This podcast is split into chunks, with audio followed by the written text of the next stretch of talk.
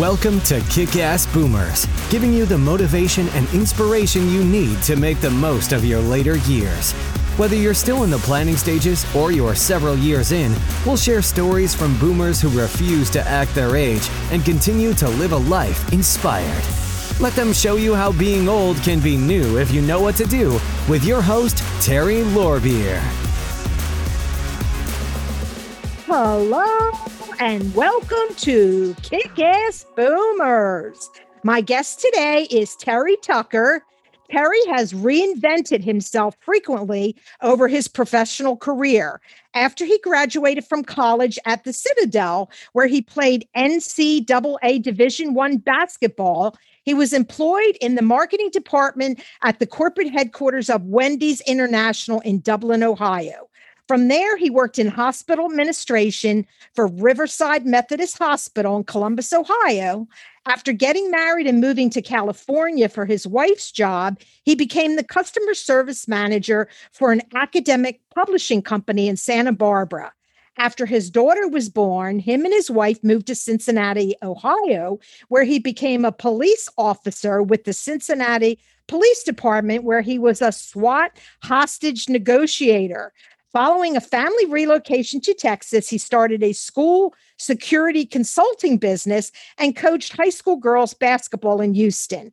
Each time he took on a new job, he had to develop new skills and face different challenges. We're going to speak with Terry today about his challenges over the years and his biggest challenge to date that started in 2012. Welcome, Terry. How are you today? I'm great, Terry. Thanks for having me on. Listening to you say that, I kind of figure out one of these days I got to figure out what I'm going to do when I grow up, you know? so many great jobs. I mean, really, you really have so varied. Like so many people stick to one thing, but you were all over the place, which I love because that's me too. I've had a million and one jobs. In fact, my family laughs at me because I've had so many different jobs and worked for so many different companies that I'm the big joke. But you know, I'm not the joke now. no, not at all. I mean, it, it, every time you grow and, and you get better as a person. So, you know, nothing wrong with having multiple jobs. There really isn't. There is. So I would just let them say what they say. I just let it go right over my shoulder. So you've had varied jobs over the years, some corporate to becoming a SWAT hostage negotiator to coaching high school basketball. Then in 2012, you were faced with a cancer diagnosis. So take us through your journey mm. with cancer the diagnosis, what happened, and then we're going to talk about your book, Sustainable Excellence. So in 2012, I was a girls' high school basketball coach, and I had a callus that broke open on the bottom of my foot, right below my third toe. And I didn't give it a lot of thought initially because as a coach, you're on your feet a lot during the day. But after a couple weeks, when it didn't heal, I went to see a podiatrist friend of mine, a foot doctor, and he took an x ray and he said, You know, I think you have a little cyst in there and I can cut it out. And he did. And he showed it to me. It was just a gelatin sac with some white fat in it, no dark spots, no blood, nothing that would lead anybody to think anything was abnormal. But he sent it off to pathology. So two weeks later, I get a call from him. And as I said, he was a friend. So the more difficulty he was having telling me what was going on, obviously, the more frightened I became until finally he just kind of laid it out. He said, Terry, I've been a doctor for 25 years. I have never seen this form of cancer. You have a rare form of melanoma that appears either on the bottom of the feet or the palms of the hands. He said, I recommend you go to MD Anderson Cancer Hospital and be treated. So that was 2012. I did. I had two surgeries to remove the tumor and all the lymph nodes in my groin. And then when I healed, I was placed on a weekly injection of a drug called interferon. And interferon for me was just a horrible, nasty, debilitating drug. And w- without spending a lot of time on it, basically, it gave me flu like symptoms for two to three days every week after each injection. And I took those injections for almost five years. So every week you're sick for two to three days. Yeah. It's just like having the flu. Right. Exactly. Awful. It, it, it, was, and that wasn't a a drug to cure me. That was a drug to basically hold the disease at bay. Eventually, the drug became so toxic to my body that I ended up in the intensive care unit with a fever of 108 degrees, which normally isn't compatible with life. Fortunately, I was at a level one trauma center and they were able to stabilize me. So I had to stop the drug. That was 2017. 2018, I had my left foot amputated. 2019, it came back again with multiple surgeries. And then last year, an undiagnosed tumor in my ankle grew large enough that it fractured my tibia, my shin bone. And further testing found out that my entire lower leg was full of cancer and I had tumors in my lungs. So in April of 2020, I had my left leg amputated above the knee right in the middle of the pandemic. So on that uplifting so note, no one could be with you for that, right? Because it was the no, pandemic. No, Awful. my wife just dropped me off at the hospital. She was like, "What should I do?" I'm like, "Just go in the parking lot and pray." I mean, I I, I don't know what to tell you. I mean, I was the only surgery that day. It, it was, yeah, it was not fun but it had to be done. So, you know, you, you just learn to do what needs to be done, right? Absolutely. There, there was no alternative at that point. I mean, my leg was broken.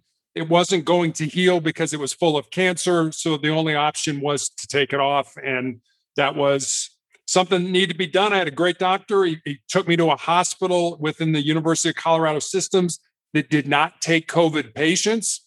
And he told me, he said, You're going to be in here for 48 hours. You should be in here for a week but you're only going to be in for 48 hours. So he did a great job of managing my sickness along with the COVID situation. Oh, that's wonderful. That's wonderful. And you know, it's funny because when I listened to you on another podcast before today, some song started playing through my head where it came from. But it's one, it's pick yourself up, dust yourself off, and start all over again. and, that, and so I I Googled it and I got the YouTube with Frank Sinatra singing it. Fred Astaire and Ginger Rogers sang it. And I'm like, oh, good. Now I have something I can play when I need something fun to get myself out of myself and just dust yourself off and keep going because what alternative do you have? You really don't have any other alternative. Or you could just lay down and die. And many people do do that, frankly. They just give up. But you don't look like the type of person who gives up not so far. You know, but uh, again, I, I guess I want your audience to understand that I have bad days. I get down. I I cry. I you know I, I feel sorry for myself, and I always I always remember there's an old Japanese proverb that goes that pain is inevitable. We're all going to experience pain in life, and and it doesn't have to be something as dire as cancer. You know, I mean, if you're still right. working, it may be somebody else gets the project that you want, or you have a fender bender on the way to, to work, or, or whatever it is. You know, your your grandkids are coming, but you know they can't make it for some reason, and you're disappointed. Whatever that is, we're all going to experience pain. Pain is inevitable. Right. Suffering, on the other hand, suffering is optional. Suffering is what you do with that pain. Do you use it to make you stronger and more determined, or do you just wallow in it and play in the muck and the garbage and let people feel sorry for you? It's all what you do with it. That's so true. When I had cancer back in 2017, the hardest part was losing my hair because as a female and it was blonde, I dyed it. It made me look like 15 years younger. And then it fell out. And then it came back in gray. And I thought, you know what? Obviously, the coloring is toxic to my system because I got cancer. So I'm not going to color it again. And you know what? I'm a boomer now. Who cares? And a lot of young people come up to me and say, Oh, I love the gray. I love the gray. And some young people are actually dyeing their hair gray. Go figure. Really? I didn't know that. Okay. Yeah. There are some young people that are just enthralled with the gray look. And it's like, it'll come soon enough. Don't rush. And I interviewed another woman. Um, she was, I think, last week or the week before, Linda Kroll. She had cancer six times and she's had like 12 surgeries so similar to you but hers is gone so it's she's done for now she's okay and she's working and she looks great she had the same thing she had blonde hair well i guess with the chemo fell out and the gray's back and she's like i'm fine with it and she's doing really really well unfortunately you got a really bad cancer that's unusual. Mine was lymphoma, very curable. I knew from the start it was only getting through the process and then move on. So that's what I did. But you unfortunately have a much harder journey. So, and I'm glad though, because you can be a role model for the rest of us. Because if you can do what you're doing with a cancer diagnosis, what are we sitting around doing nothing for? This doesn't make sense. So, talk about your book because you wrote your book after your leg was amputated. So, again, you're not feeling good, the leg's gone, and you're writing a book. Tell me about that.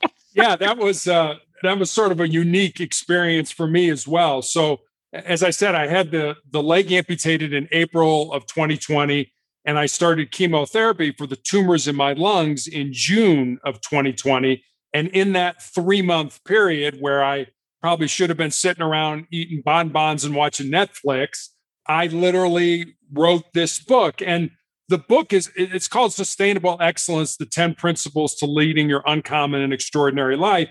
And it's really a conver- or it's a book based on two conversations I had. One was with a former player of mine who had moved to Colorado where my wife and I live. And we had had dinner with her and her boyfriend. And I said to her one night, I'm really excited that you're living close to me and I can watch you find and live your purpose. And she got real quiet for a while and she kind of looked at me and she was like, Well, coach, what do you think my purpose is? I said, I have no idea what your purpose is, but that's what your life should be about. Your life should be finding that purpose. And then once you find it, living it. So that was one conversation. And then the other conversation was with a young man, a college student who connected with me on LinkedIn. And he wanted to know what I thought were the most important things he should learn to not only be successful in his job or in business, but also in life. And I didn't want to give him the get up early, work hard, help others. Not that those aren't important, they are. They're incredibly important. And but I I just felt they'd been done a lot. I wanted to try to do something different, something that I could give him that maybe, in all honesty, resonated in his soul, so to speak. So I spent some time, wrote some notes, and eventually came up with these 10 principles and I sent them to him.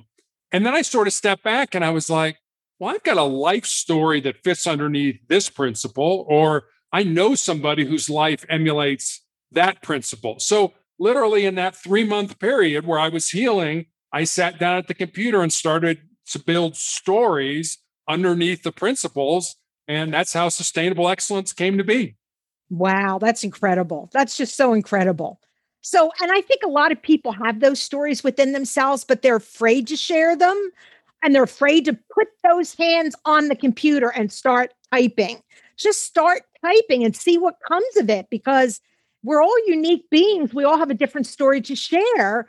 And I wish more of my boomers would do that. And even if you're only sharing your story with your grandchildren, you need to at least do that because I think a lot of us pass and we've never shared stories with our grandchildren or our own children. And then once we're gone, they start thinking of questions they would love to ask, and we're gone. So, if nothing else, share your story, share your life, why you think the way you do, why you are the person you are today with your family members, if nothing else. But if you can share it with the world, why not? The world needs it. Yeah. And, you know, when I started it, you know, I was kind of in a situation where really didn't know much about publishing or writing a book or anything like that. So I really gave myself just two rules. Number one is that I would write at least one page every day except Sunday. I didn't write on Sunday. And it didn't matter. I just had to write at least one page. And number two was I wouldn't edit anything until I had the first draft of it done. And, and I'll be honest with you, there were days I sat down at the computer and wrote a bunch of garbage, you know, that I knew would never end up in a book. But then there were the days where it was like, no, that was good. That was a good story, or, or the way that came across was good and eventually you weed out the things. And i i ended up hooking up with a publisher who i was in law enforcement as you mentioned. He had been in law enforcement kind of a funny story. And he was a police chief in a small town in louisiana. And a friend has said will you come to los angeles and put on a presentation for authors who would like to understand police tactics and use them in their books? And he's like sure i'll come out and do that. Well he ends up going out there and meeting his wife Wow. was a, a best-selling author, uh, fiction books written about 34 best-selling books, and and they end up getting married, and they start this not-for-profit publishing company, and and and it was great because I had editors and, and and everybody, and you know, it's I've never had a baby, but you know, this book was kind of like my baby, and I was. You know, the editors would say, you know, you should take this out or you should expound on this, or, and you sort of get defensive yeah. But I always kind of got to the point where it was like, well, these are the experts. I am not. And so I would always sleep on it. And usually the next morning it was like, yeah, they're right. I, am going to change this or I'm going to take this out. So it, it was it was a great experience and and I loved it. But you know, after the book was published, I was like, I've got to sell books. I've got to sell books. And I had a best-selling author over in the United Kingdom who I'd connected with, and, and he kind of reached out to me and he said, No, Terry, he said, you're, you're going about this the wrong way. Your job is not to sell books. Your job is to help people. If you help people, your books will sell themselves. And I was so glad he said that because I didn't write the book to get famous. I didn't write the book to make money. I, I just wrote it to help people. And I needed somebody to kind of slap me in the face and say, hey, no, you're going about this the wrong way. And just fact, like I looked at your website and you have been on a ton of podcasts, a ton of them, which you are still a sick person. And I'm sure your energy comes and goes. And yet you are getting up and getting on podcasts every day because you know that's going to help other people. And that's incredible because most people would just say, you know what, I'm not feeling good. I'm not going to do it. But you're just pushing, pushing, pushing. I find that phenomenal. Well, thank you. It, that, that's sort of my my wife and I would go back and forth. I I'm on a clinical trial drug now, so I'm I'm at the hospital for a week, and then I get two weeks off. And during that two week off period, is when I do most of my podcasts. And my wife is like, look, you need to heal, you need to rest, you need to do. And so she's limited me to like two podcasts a day. You can only do two. And and there are days when I do four or five, and she gets mad at me. But you're right. I mean, this is my purpose now to put yes. as much goodness, as much positivity, as much love back into the world. And I do it through these podcasts. And I have I've done podcasts with people from all over the world. And it has just been a great experience for me and it energizes me. And I, I sort of look at it and I'm like, hey, I'll get plenty of sleep when I'm dead. So I, I mean, I, I'll, I'll be great there. So just let me do this because right now this is my purpose. And and I know my limits. I know when, you know, yeah, I probably should have done one less today than I did yesterday, but whatever. But you know what I feel when I'm doing my podcast, it energizes me too. I just love it. It gets me so excited and and I never feel better than the day I'm doing a podcast recording. So I can see where that can even help you heal because it's that those that positive energy, those vibes, they're all healing energy. So I do think it is going to heal you. You do have to be careful not to get you know your energy too low that it's hard to pass. But I think in the long run the podcasts are healing for you. So I agree.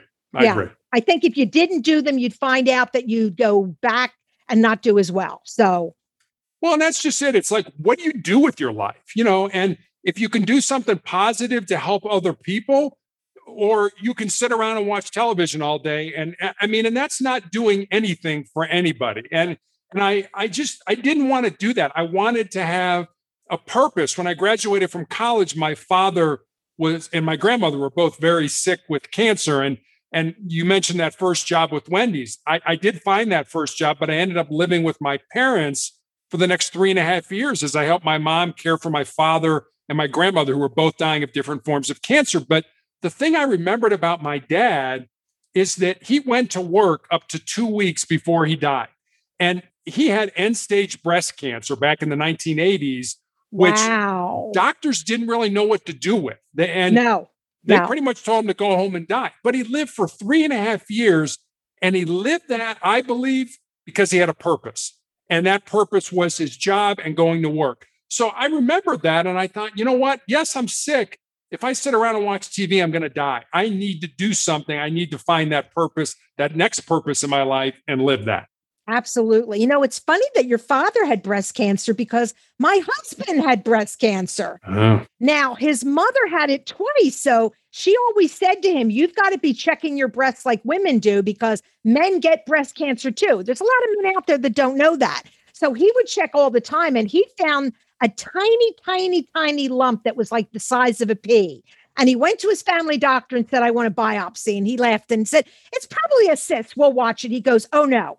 I want a biopsy. So he goes, Well, if you insist. So he did the biopsy, but you know, he sent him for one, but he wasn't happy. It turned out to be a really aggressive cancer. So they found it early. He got it done. He had a little bit of chemo, and he's he's like seven years now. So he's been fine. But you know, most men aren't checking for breast cancer because it just It's not anything that they're thinking along. And a lump has to get pretty big before they notice it. So, and by that point, it's hard to deal with. And It- it especially is. back in the 80s, they didn't really know a lot. They didn't. And you're right. You know, you think a lump the size of a pea, like what your husband had, is a billion cancer cells.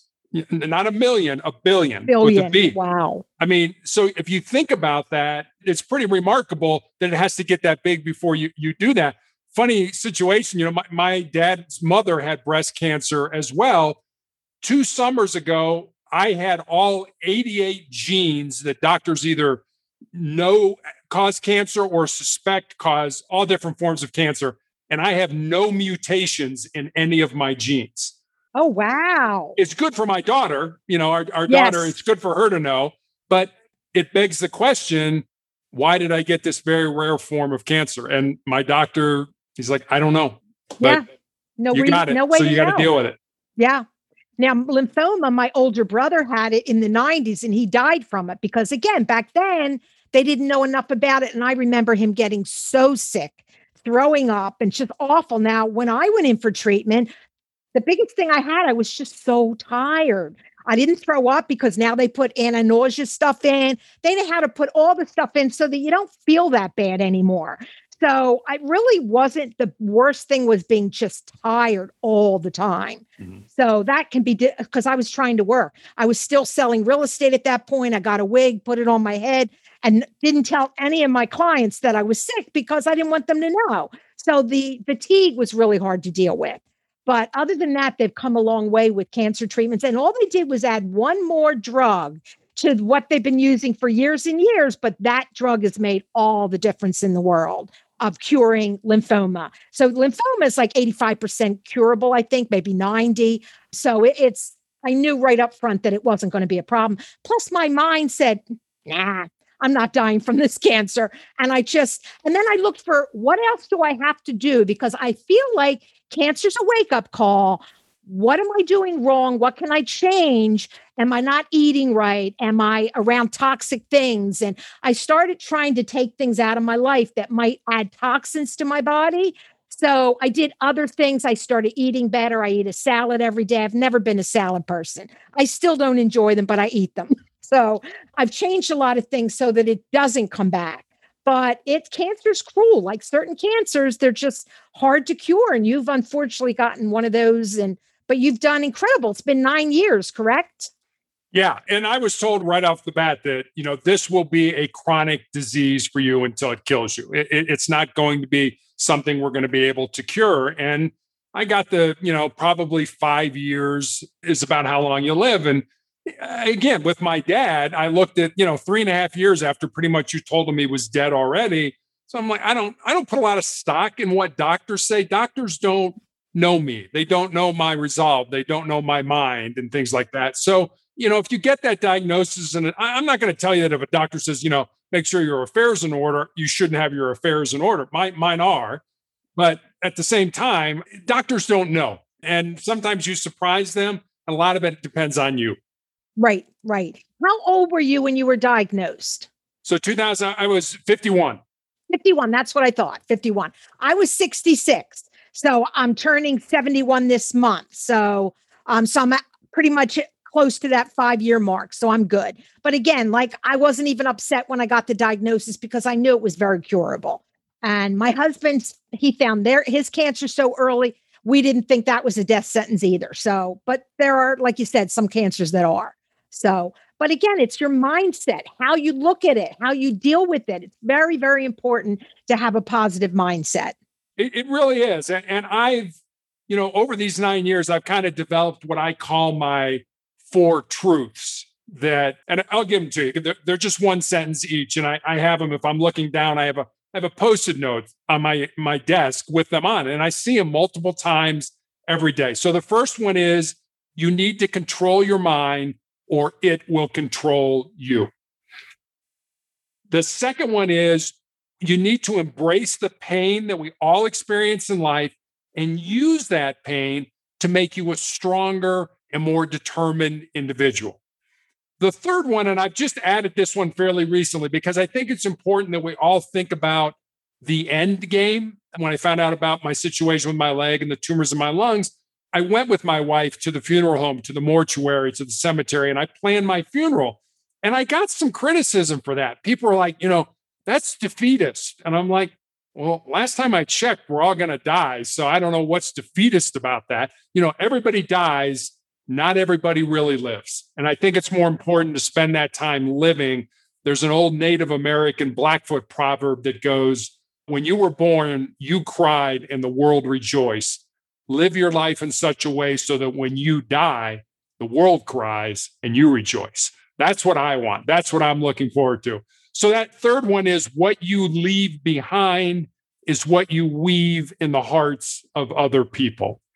And then the fourth one is pretty self explanatory. As long as you don't quit, you can never be defeated. And so I, I use those. I had a nurse recently come to me and say, you know, Terry, this clinical trial drug is really beating you up. I have a lot of physical symptoms with it. She's like, nobody would think anything less of you if you quit. And I said, you know, one, it's helping me a little bit. It's it's not curing me, but it's helping me. And I said, and two, I'm just not wired that way. You know, my doctor may take me off the drug or I may die on the drug, but I'll never quit the drug because that's just not how I'm wired. I've never quit anything in my life. I'll keep going. And the, the other thing that's important, I think, to remember is that because it's a clinical trial, the doctors are gleaning information. So this is bigger than me. You know, this is maybe the doctors will learn something that five years from now, 10 years from now, there'll be a drug that they can synthesize that will help somebody live longer or, or beat cancer. And maybe I'll be a part of that. I may even be dead when that happens, but I'll still be a part of that. So being part of something that's bigger than yourself, I think gives you a purpose in your life.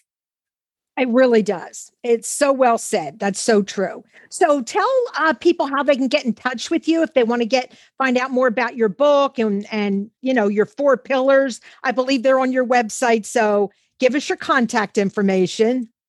So my website is motivationalcheck.com and every day I put a new thought for the day up there. On Mondays I put the Monday morning motivational message and the videos and the stories and the, and the things that I put up there are short. I realize people are busy. So if you need a quick shot of inspiration or motivation, you can go to motivationalcheck.com and find me there. You can leave me a message. You can get access to buying my book. So pretty much everything that you need is, is pretty much there at motivationalcheck.com.